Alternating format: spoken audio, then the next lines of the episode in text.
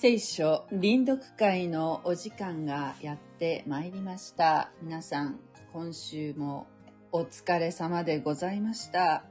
はい。明日も仕事という方もいらっしゃるかもしれませんが、はい。えー創世記37章から今日はね、37と38を、えー臨読しようという試みでございます。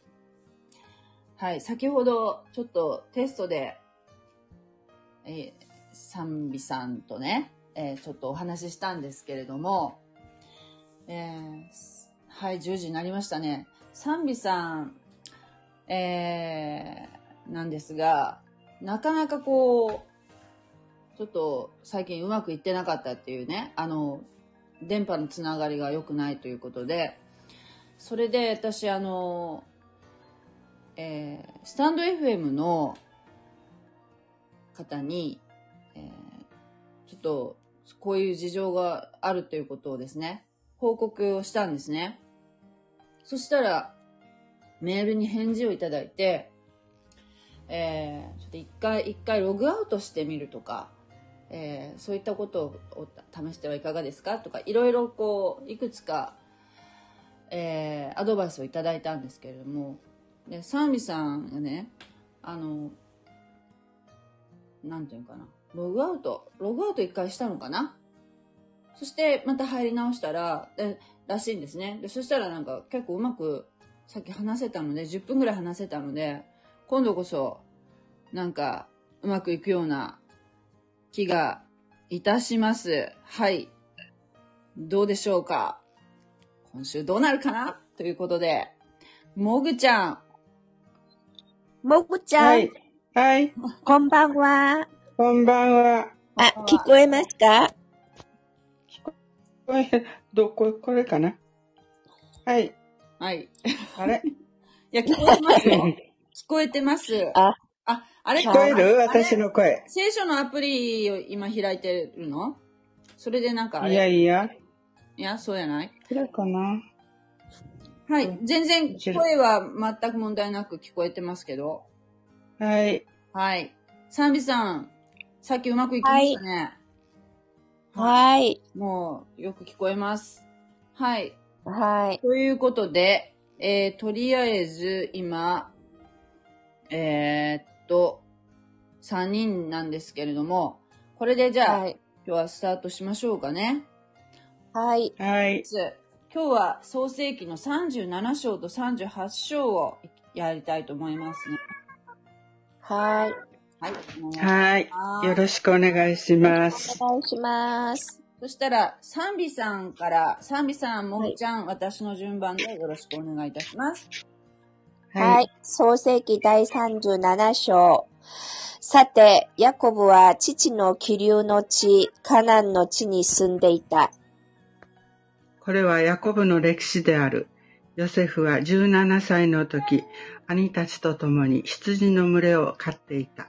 彼はまだ手伝いで父の妻、ビルハの子やコラやジルパのコラと共にいた。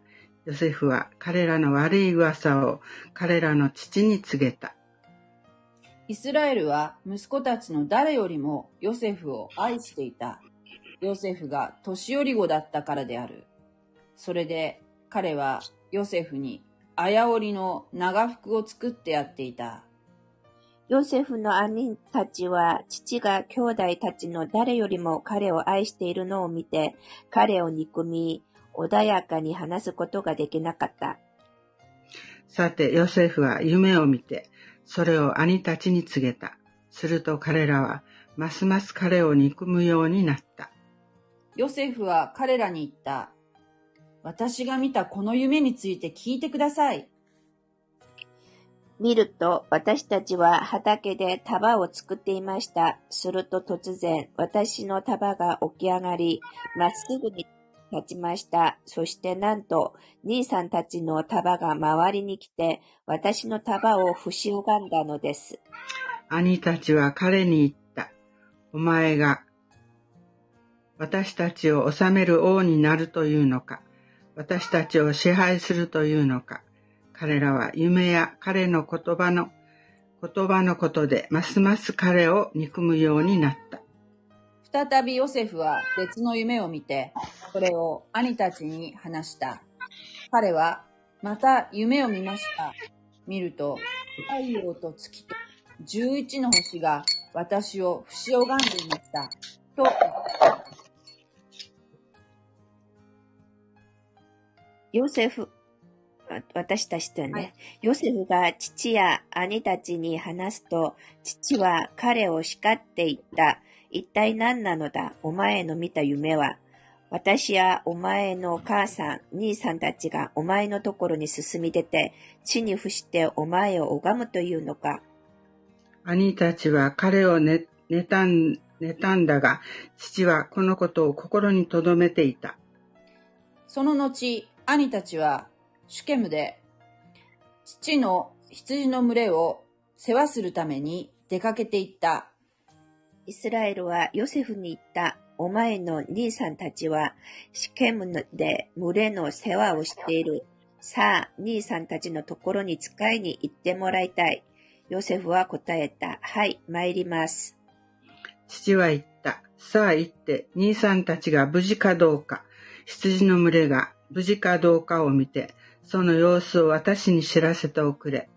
こうして彼をヘブロンの谷から使いに送った。それで彼はセセケムにやってきた。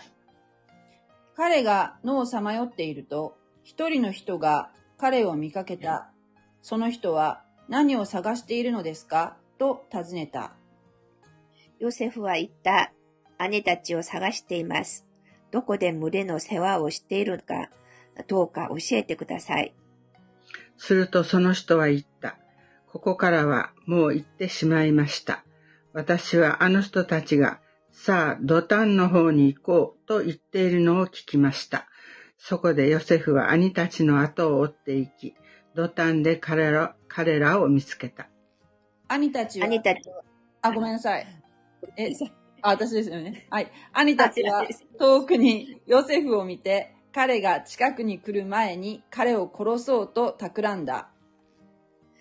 彼らは互いに話し合った。見ろ、あの夢見る者がやってきた。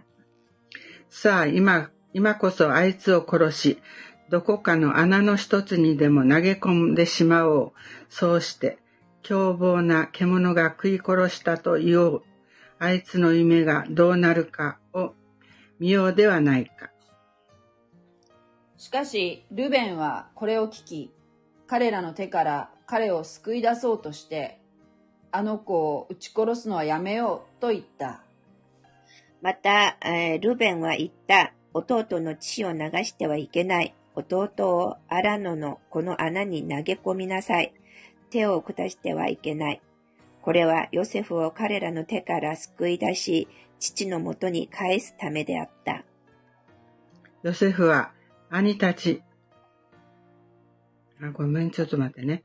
ヨセフは兄たちのところに来たとき、彼らはヨセフの長い服、彼が着ていた綾織の長い服を剥ぎ取り、彼を捕らえて穴の中に投げ込んだ。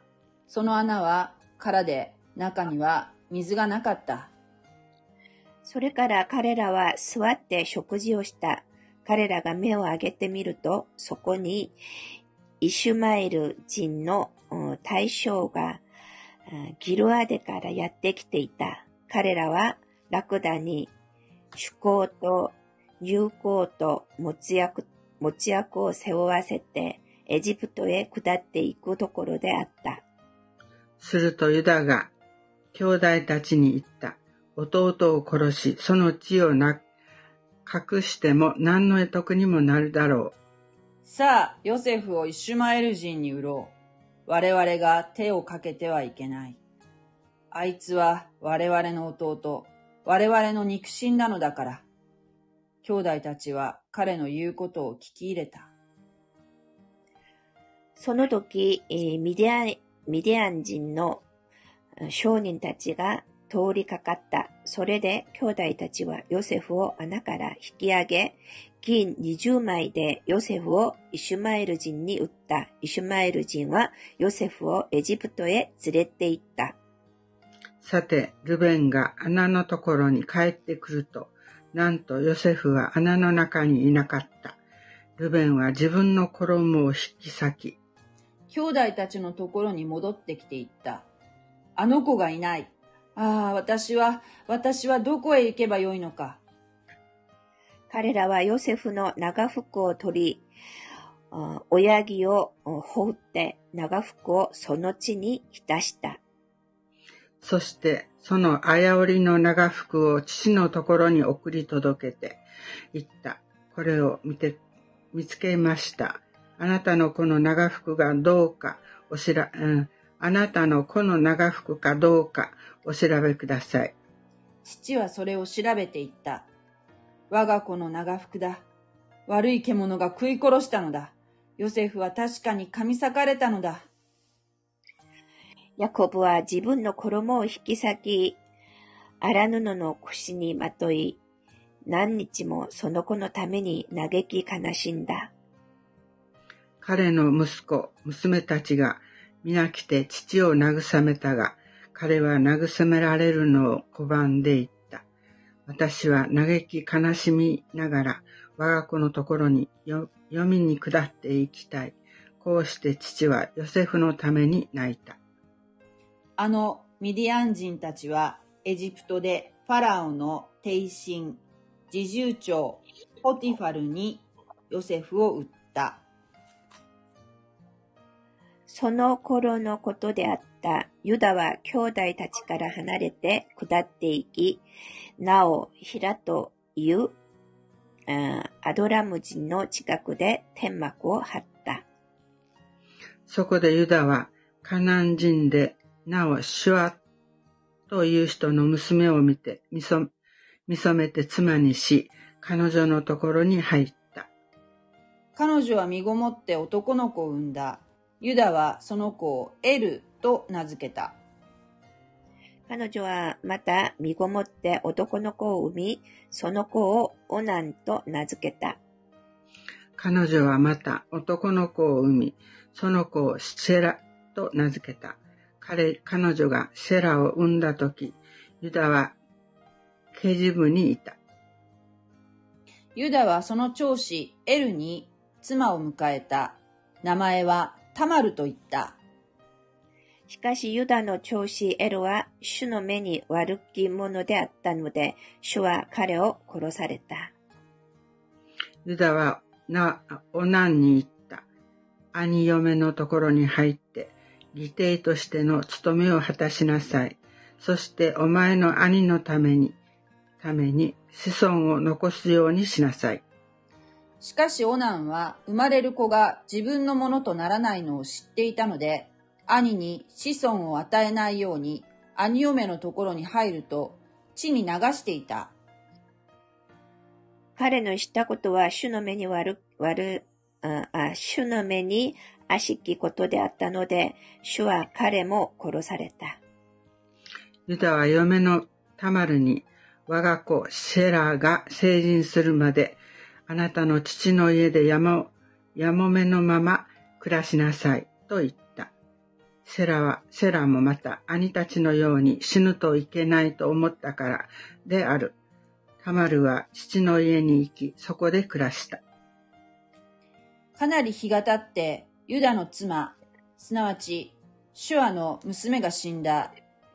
その藻が明けた時、ユダは羊の群れの毛を刈る者たちのところ、ティムナへ登っていった。友人でアドラム人のヒラも一緒であった。その時、タマルに、ご覧なさい。あなたのシュートが羊の群れの毛を刈るために、テムナに登ってきます。という知らせがあった。それでタマルは、やもめの服を脱ぎ、ベールをかぶり、着替えをして、ティムティムナの、ティムナへの道にあるエナイムの入り口に座ったセラが成人したのに、自分がその妻にされないことが分かったからである。ユダは彼女を見て、彼女が顔を覆っていたので、遊女だと思い、道端の彼女のところに行き、さあ、あなたのところに入らせてほしい、と言った。彼はその女が嫁だとは知らなかったのである。彼女は私のところにお入りな、なれば、何に私にくださいますかと言った。彼は群れの中から小ヤギを送ろうと言うと、彼女はそれを送ってくださるまで何が、何かお印をくださればと言った。彼が印として何をやろうかというと、あなたの印象と紐とあなたが手にしている杖をと答えた。そこで彼はそれを与えて彼女のところに入った。こうしてタマルはユダのために子を宿した。彼女は立ち去って、そのベールを外し、やもめの服を着た。ユダはその女の手から印を取り戻そうと、アドラム人の友人に託して、もぐちゃん？だが、彼はそもぐちゃん？もぐちゃん？彼はその女を見つける、何？なんか時々声が途切れたから、もう一回ちょっと20節読んでください。はい。ユダは、その女の手から印を取り戻そうと、アドラム人の友人に託して小ヤギを送ったが、彼はその、その女を見つけることができなかった。わかった？うん、わかった。その友人が、その土地の人々に、エナイムの道端にいた娼婦はどこにいますか？と尋ねると、彼らは、ここに娼婦がいたことはありません。と答えた。彼はユダのところに戻ってきて言った。あの女は見つかりませんでした。あの土地の人たちも、ここに娼婦がいたことはないと言いました。ユダは言った。我々が笑い草にならならないように、あの女にそのまま取らせておこう。私はこの小ヤギを送ったけれども、あなたはあの女を見つけられなかったのだから。3ヶ月ほどして、ユダに、あなたの嫁のタマルが会員をし、その上、なんとその会員によって身ごもっています、と告げるものがあった。そこでユダは言った。あの女を引き出して焼き殺せ。彼女が引き出されたとき、彼女はシュートのところに人を送って、この品々の持ち主によって私は身ごもったのですと言った。また彼女は言った。これらの印象と紐と杖が誰のものかお調べ、お調べください。ユダはこれを調べていった。あの女は私よりも正しい。私が彼女を我が子、セラに与えなかったせいだ。彼は二度と彼女を知ろうとはしなかった。彼女の出産の時になると、なんと双子がその体内にいた。出産の時、一人目が手を出したので、助産婦はそれをつかみ、その手に真っ赤な糸を結びつけていった。この子が最初に出てきました。しかし、その子が手を引っ込めたとき、もう一人のあ兄弟が出てきた。それで彼女は何という割りが割り込みをするのですかと言った。それでその名はペレットと呼ばれた。ペレッツやな。あ？ペレ、あペレッツと呼ばれた。ごめん。ペレッツ、勝手に自分で決めよったねペ。レッツ、ペレッツやな。ペレッツと呼ばれた。その後で手に真っ赤な糸をつけたもう一人の兄弟が出てきた。それで、その名はゼラフと呼ばれた。アーメン。あーあーねね。お疲れ様でした。あすごいよかった。ねえ。できましたね。えー よかった。来ました。本当に。はい。あーもうね、一回ログアウトしてよかったね、サミさん。そうですね。早くやってみればよかったのに、全然わかからない。思いつかなかったけど、あね、なんか良かったです、結果的に。ねえ。はい。はい。はい。サンビさん、なんか、はい。あれですか？最近なんか、あのーなんだっけ？あのー えー、創造、創造科学の話、なんか、創造科学。なんか想像科学の、とあれを。日本はね、なんかあの、暗い話題が多いので、ぜひ、はなんか、創造科学の話を聞きたいですね。い、いや、もう、今はあんまり勉強もしてないし、やっぱり、あの、日本語もずっと使わないからね、最近 YouTube もやってないし。ああ、そうね。でも、サンビさん、あの、すごいよね。そうやって言葉がね、できて、本当に羨ましい。英語もお話になるんでしょ？え、でもね、海外に行った時は、アメリカに行った時とかね、うん、海外に行った時には、やっぱり、うん、結構喋れたけど、やっぱり英語は全然使ってないからね、うん今はパッと出てこないんですよ、やっぱり。やっぱ使ってないと、なんか、ねう、んあれ、うん口にこう、出ないのかもしれないね、なかなか。読むことはできてもね。ね。そうですね。すごい、でも、なん、サンビさんはどうしてそうやって、あの、あの、語学が語学が好きだ、好きになったんですか？うーん、語学はね、日本語は私の父がやっぱり、あの、日本に留学してて、日本の友達が多いからね。うん。だから、あの、まあ、親しみがあったんでしょう、やっぱり。り。それで、私の子供の頃は、はいあの、親がね、内緒の話をね、うんうんあの、話したいときは、私がわからないように二人で日本語で喋ってたりしましたからね。最初の話は日本語でしてた。そうそうそう。で私が聞いたらまずいこととかね、うん。そういうのは日本語で喋るとうん、だから子供の時はなんとなくね、うん。あの、わかる、わかりそうな気がしてね、うん。こういう話したでしょとかね、やっぱりそういう思い出もあるし、うんうんまあちょっと親しみがあったから、うんうんそれで日本語を専攻して、やうん。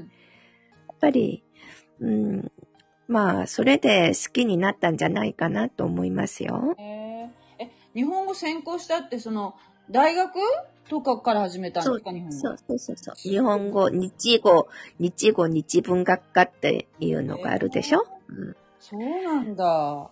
もうなんか、小さな頃からやってたとかそういうわけじゃなくて、大学生から。そういうわけじゃなくて、そうです。だから二十歳になってから日本語を学んだんですからね。わ、すごい。ねえ、もぐちゃん聞いた、ね聞いた聞いた。すでもごいね。ね、でもね、うん私が留学したところが、あの、徳島文理大学といってね、うんあの、また、シドというところ、香川県のシドにある文校に行ってたんですよ。はい。で、そこは方言がすごいですよ。だから、だから、標準語で日本語学んだでしょ？うん。で、いきなり、あの、方言でなんか聞かれたりすると、全くね、また第二外国語のように聞こえたのね。ええ本当そうあの、そこの、あの、方言はね、例えば、入っているっていう時は、入っとんとかね、はいうん たくさん来ないっていうのはね、ようけこんと言うんですよ。ああ、はいはいはい。それたくさ。ん来ない、ようけこんって言うから全然違うじゃないの？全然違いますね。そうでしょだから本当に第二外国語のような日本語を聞いて、最初はびっくりしてね、ああと、どうやって日本でこれから、あの、友達と会話ができるんだとね。うんねえ。またなんか、だから、なんで徳島に行った？だから、あの、私は、もし留学するんだったら、当然東京とかに行行きたいと思ってたけど、だから、やっぱり、私も父がね、年寄り子でしょ？父が45歳になって私が生まれたからね。だから、あの、まあ、大事な娘をうん一人でなんかそういうところ留学させられないから、徳島文理大の、その、あの、寮長先生が、大学の寮があるでしょはいえ寮長先生が私のお父さんの友達だったんですよ。はいはいはい。だからちゃんと寮長がいるところに、寮に、な牢屋みたいにね、私を、そこに、うん入らせたら、学校と寮しかで、あの、行き来できないでしょ？うんどこにも遊びにも行けないし、田舎だから周りに遊ぶところもないでしょ？うんだから、安心だからと言ってそこに送ったんですよ。いや、それはもう、親の立場からすると、もう、懸命でしたね。本当に。うん、まあ、ねそれもあるし本当に。ねえ。え東東京で、また、あの、で、またね、その時、やっぱり北朝鮮とか気になるじゃないですか。超総連とかね。はいだから、うん拉致されたら怖いしね。本当ね。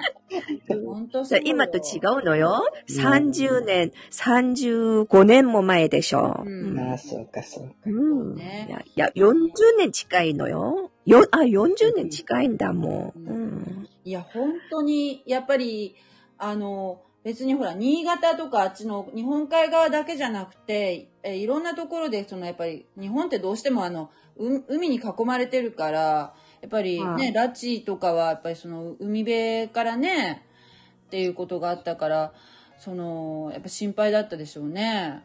うん。それで、えーえーだから、もう香川県のシドという本当に田舎に留学してたけども、でも私の担任教授が綺麗な標準語を使うはい日本女性のね、方で、はい。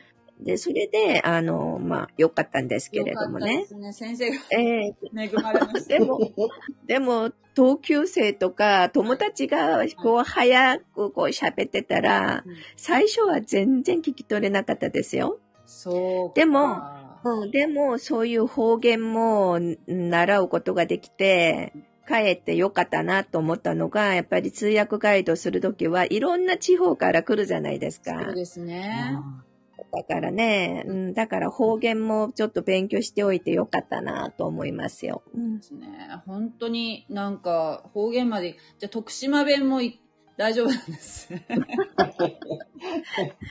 だから使おうと思ったらやっぱり使えるじゃない？陽気コーンとか。うん徳徳島弁じゃなくてなんだ、なんだっけ？香川？香川弁？香川か。香川弁ですよね。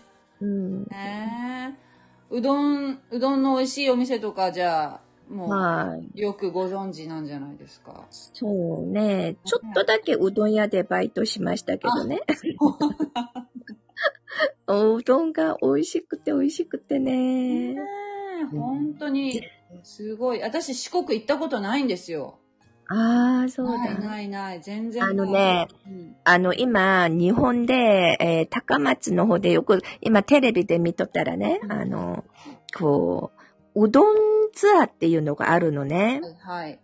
だからバスに乗って、おうどんが美味しい店ばっかり回るのね。えええそれで、なんか、手打ちうどんとかねえ。はい。だから、美味しいうどんを食べるうどんツアーがあるんですよ。ええいいで、なそれ見てて、えーえーなんか行きたいな。でもね、最初は私韓国戻って、うどんが食べたくて、また1年ぐらい経ってからね、もう日本に行きましたよ、うどん食べに。うどんを食べに行ったんです。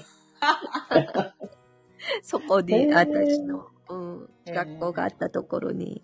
で、その時、指導キリスト教会に行ってたからね、うんうんうん。その指導キリスト教会の、やっぱり、うん、信徒たちにも会いたいし、と思って、うんうん一回行きましたけどね。はいはい。でも懐かしいですね。お会いになったんですね、その時に。うどんええええええライス行ってお会いになって、ううんん、でもやっぱり、あの、まあ、また別れるのは辛いしね。うん、そうね、うん本当に。まあ、もう本当にうどん、うどん食べたくなりますね。福岡のうどんとまた全然違うだろうから全ね。然違いますよ。よねやっぱり、私、あの、日本の、うん、いろんなとこで、やっぱり、うどんとか食べてみたんですけど、うどんが本当に好きだったからね。うんうん。で、食べてみたけど、その、なんか、さぬきうどん、うんその、ね、本場のさぬきうどんうん、は、絶対食べられないね。そうよね。韓国にもね、さぬきうどんの店とかあるんですよ。うん。えー全然違うよ、やっぱり。全然違う。やっぱり現地の讃岐うどんが美味しいさぬきうどんの中でも私は釜揚げとか湯だめとかそんなのが好きだったけどね、はいつけて、タレにつけて食べるやつね。美味しいよね。これないのよ、韓国は。うわー食べたいね、もぐちゃん。ね食べたいです。食べたいね。でも韓国にはおうどんみたいな食べ物はないんですか？おうどんに似たような食べ。えーどんがありますけれども、だから日本、うん韓国も日本式のレストランたくさんあるからね。うんああちょっと和食堂のおうどんとか、やっぱり真似はしているけども、うん全然違います、やっぱり。うんそうなんだ。おうどん食べたくなったね。なんかね、福岡のうどんはあの、柔らかいんだよね。ええそうどっちかっていうとね。はい。ね、そうね。ね、あの、香川のうどんはあの、コシがあって、腰があって、ね、本当に、ええ腰が全然違います。生きてる感じのプリップリのね、えななんじゃないかなと想像するけど。ええでもね、その味が忘れられなくて、もう本当に辛かったんですよ。毎日のようにね、昼はうどん食べてたら、だからすごく太ってね、天分太るでしょ？だから、私が、あの、その当時は E メールとかも何にもないじゃないですか。だから写真を撮って、写真を手紙にこう入れて、お母さんに送ったら、で、また手紙でね、返事が来るとね、自分の娘じゃないかと思ったのね、ま、丸顔が丸々な、丸々くなってね。だから、私の娘じゃないと思ったよ。でも、安心した、太るくらいだから安心した、と言ってね。ね。ね、痩せこけた娘の写真見たら心配するよね。そうよね。ねでも、今はその味が、うんだいあの、忘れましたよ。ねええうん。あの、あの、賛美さん、また来たらいいじゃない？あの、何？うんあ。の、さ、ぬきうどん食べ。あ今はね、もう本当に旅行するのもたやすくないですよ。そうねそうね。あ、あの、健康とかそういう意味ででし本ょ？そうそうそう。ねえ。もしね、あの、賛美さん、あの、あの、四国に行くとかいうことがあったら、教えてください。私も、あの、同行しはい四国に行くことはもう今はもうないと思うけども、うん。あの、あんまり今ね、本当にね、私ちょっとパニック障害あるからう、んうん。ちょっと飛行機とか、ちょっと今無理かもしれませんよ。そうね。あの、そういえばさ、もぐちゃん、昨日の徹子の部屋見た？はい。徹子の昨日誰やったかいのあのー、えーっとね、漫才師のね、えーっとね、ああ、あの、中川家ね。そう、中川家っていう漫才師がいるの知ってる？賛美さん。お兄ちゃんの方がパニック障害。お兄ちゃんがパニック障害なんだよ。う。うんん。漫才師で、それで、えっと、兄弟で漫才をしてるんですけど、その兄の方がパニック障害で、ある時からなんかこの、要するに舞台に出たいと思ってるんだけど、もうすごく怖くなったり、すごい動機がしたりして、で、その、あの、パニック障害の症状がこう出てる時に、ずっと弟の、もう相方の方がね、弟が支えてたっていう話だったんだけど、ねえ、なんか、あの、やっぱり、パニック障害でね、苦しんでらっしゃる方っていうのは結構いらっしゃるみたいでね。うん、か。私はね、そんなにひどい方ではないんですけれども、うんうんうん。あまあ、薬飲んでたらね、もうそんなにひどくは、ひどい人は、でもね、なんか、やっぱり家庭のなんか環境もあるかもしれない。私のうん姉はもう10年ぐらい薬飲んでましたからね。パ。ニック障害の？お姉さんもはい。パニック障害の、あ。ええ、ええ、ええパニック障害と、うつ？うつと、だから不眠症とう、んうん。それで10年ぐらい飲んでて、うん、で、やっと最近治ったんですよ。ああ、えあー本当に、あ、そうだよね。ええなんか車運転してっておっしゃったから、あ、車運転できるっていうことはもう回復してるよね。はい。でもね、運転、前はパニック障害がひどかった時は運転ができなかったって。うん、できないでしょうね。うんだから運転する時すごく怖かったって。あの、運転している途中に、ちょっとこう、パニックが来るとね、うん手足の力が全部抜けてしまうって。それで、うん、危ないから、だからすごく運転するの怖かったって言いますね。でも、最近、だから、睡眠の薬はもう何十年も飲んでたのね、私の姉は。うん。でも最近は、その睡眠の薬も飲まなくても寝れるようになったって言いますよ。姉もすごく、なんか信仰が、姉もあんまり信仰深くなかったのに、うんだから、うん最近この1年、2年間、うん。すごく信仰生活を熱心にしたんですね。うんうん。でうん、やっぱりその病気が治ったんですよ。だ。から精神的なそういう病気も、うん。やっぱり信仰によってね、うん、治れるのだと思って、うん。えーそれでも私も、私は姉ほどひどくないし、うん。うん最近ちょっとまあ、あのーまあ職場の関係で、うんまあそういうちょっと揉め事があったりしたのでね、うん。あの、うんうん、そういう、まあ症状が出たけども、うん。最近はまあ薬飲んでいるから、あんまりひどくはないんですよ、私も。うん。大丈夫だとは思うけれどもね。うんでも、なんか、あんまり旅行したいとか、どこか出かけたいとか思わないからうん、うん。じゃあ、ほとんど家にいる。家にいる感じ？家でゆっくりしてる感じ？うん。そうです。そうなんだ。だから明日、教会でピクニック行くのもね、どうしようかなとね、ずっと迷ってたんですよ。うんで、私はひょっとしたら行かないかもしれないとか言ってたら、なんか私のためにスケジュールも変えたっていうから、あそれはしょうがないなと思ってね。そうね。まあ、うんどうなるかわからないけど、とりあえず行ってみて、ね。行ってみるっていうのもいいんじゃない？ね。何？あの、お弁当とか持っていくんですか？いえ、あの、まあ、レストランとか予約して、でもなんかおやつとか、なんかそういうのはね、もういっぱい食べ物はもういっぱい持っていきますよ、みんな。今回は、あの、あ男の天道会、うん、女性の天道会もあって、男性の天道会があるじゃないですか、はいはいこっちはね。はい。で、男性の天道会で全部お金出して、私たちはお金出さないで行きます。そうなんですね。あーうん素晴らしい。ねはい。あーじゃあ楽しん、楽しんできてくださいね。そうさおさんはいねはい。楽明日、もし、あの、うん、いいところ、写真撮ったら、お送りしますので、もぐちゃんも、うん、見せてあげてくださいね。はい。楽しみにしてます。はい。